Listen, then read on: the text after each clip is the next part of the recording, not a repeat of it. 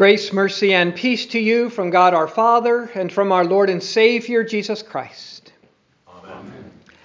And suddenly looking around, they no longer saw anyone with them but Jesus only. What a bummer, right? No more glory, no more Moses, no more Elijah, no more celestial conversation, no more cloud, no more voice, no more chance that maybe, just maybe, they would get to stay. Back to Jesus, just Jesus, only Jesus, plain old Jesus. But this scene, the transfiguration as we call it, shows us that Jesus is never plain old Jesus. Looks can be deceiving. Sure, he looked like any other first century Jew, but as we have heard this Epiphany season, he was anything but. He spoke with authority, unlike the other teachers. He cast out demons. He healed people. This ordinary looking man was really quite extraordinary. Peter, James, and John knew that before, but now they got to see it. And the sight of it terrified them. So maybe it was a relief when they looked up and looked around and no longer saw anyone with them but Jesus only. But this scene they would remember. How could they not? And I'm sure they wished for it back from time to time, like when the scribes and Pharisees began plotting against Jesus again. When in the Garden of Gethsemane the soldiers and guards came out to arrest him. When Pontius Pilate scourged him so brutally. And then when he was hanging on the cross Maybe with a tear running down their cheek, they thought, Show them, Jesus. Show them who you really are. God of God, light of light, very God of very God. Terrify them with your glory. Jesus even reminded them, no doubt, in Gethsemane.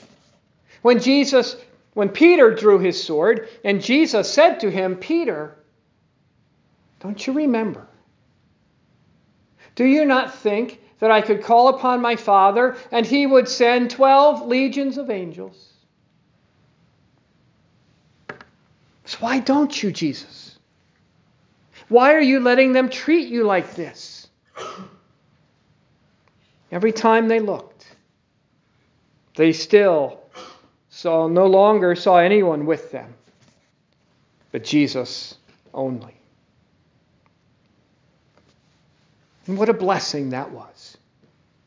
Not a bummer at all. Though it would take them a little while to understand that. For seeing Jesus in his glory, seeing the majesty, that's awesome. But it doesn't really do anything for you. In fact, like it did that day to Peter, James, and John, it only terrifies and causes questions. It terrifies because we are sinners who have no business being in the presence of a holy and sinless God. And it causes questions.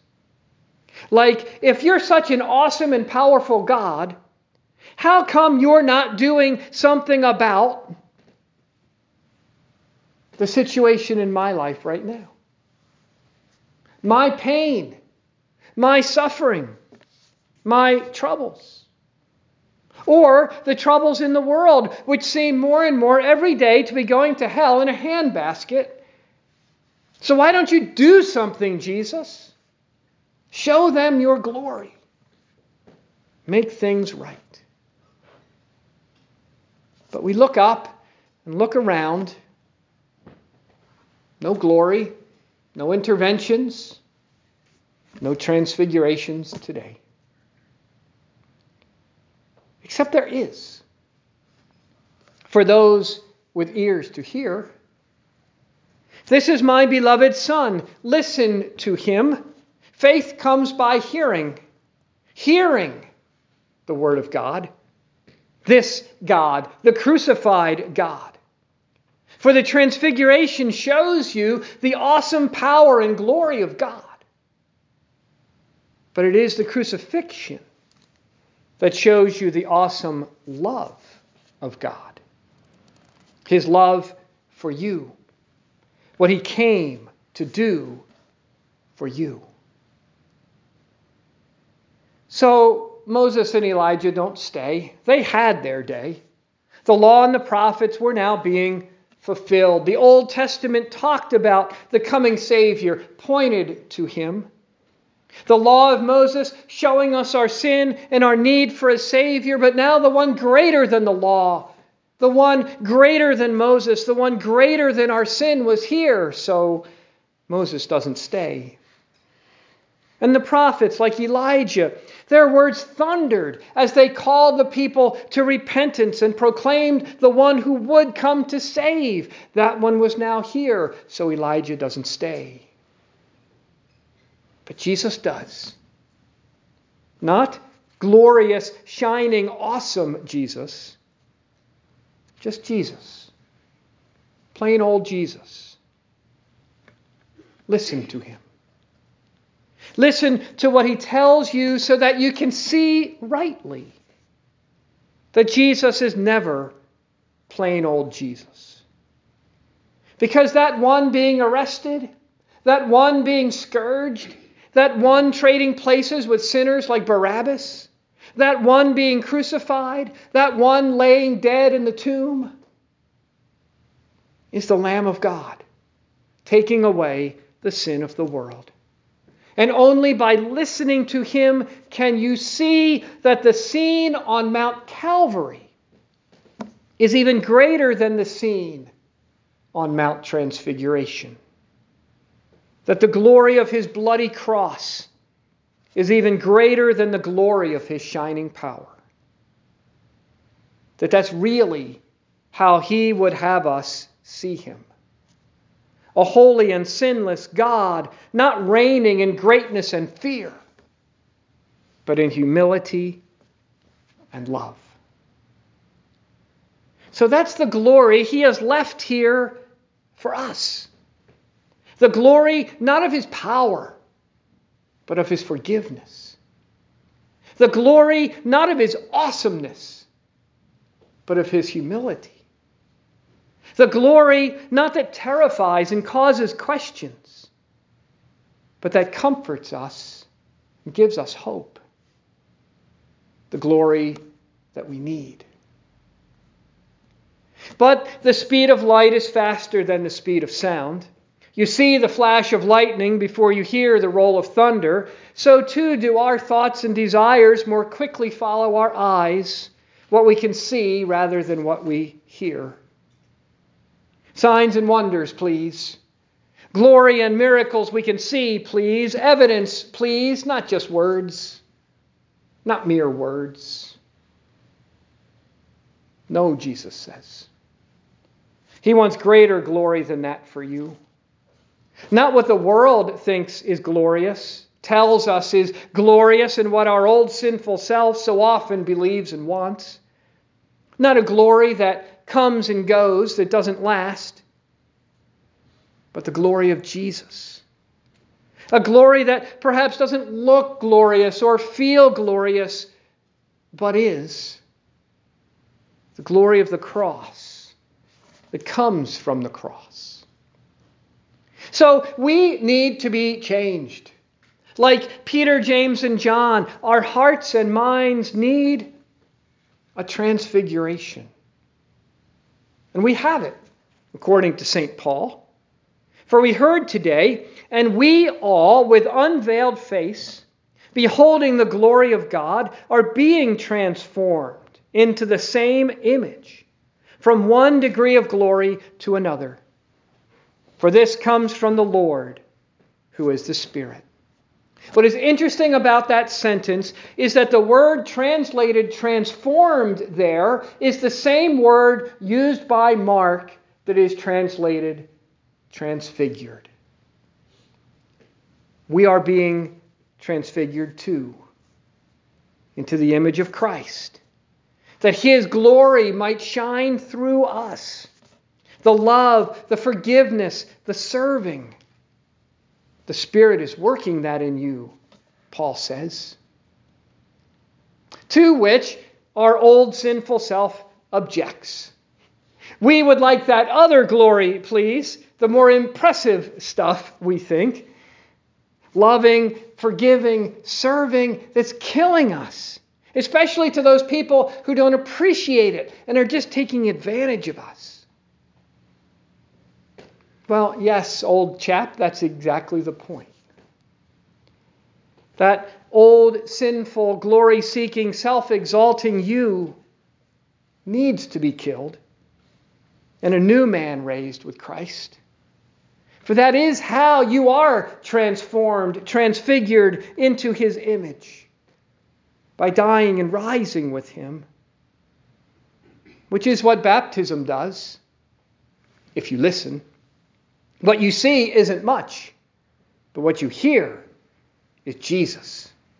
New life, forgiveness, adoption, and sonship. That when we look to the font, we see Jesus only. And then, in the same way, when we look to the altar, when we look to the pulpit, we see Jesus only. God in human flesh, Jesus, glorious Jesus, forgiving Jesus, body and blood Jesus, serving Jesus, dying Jesus here for us.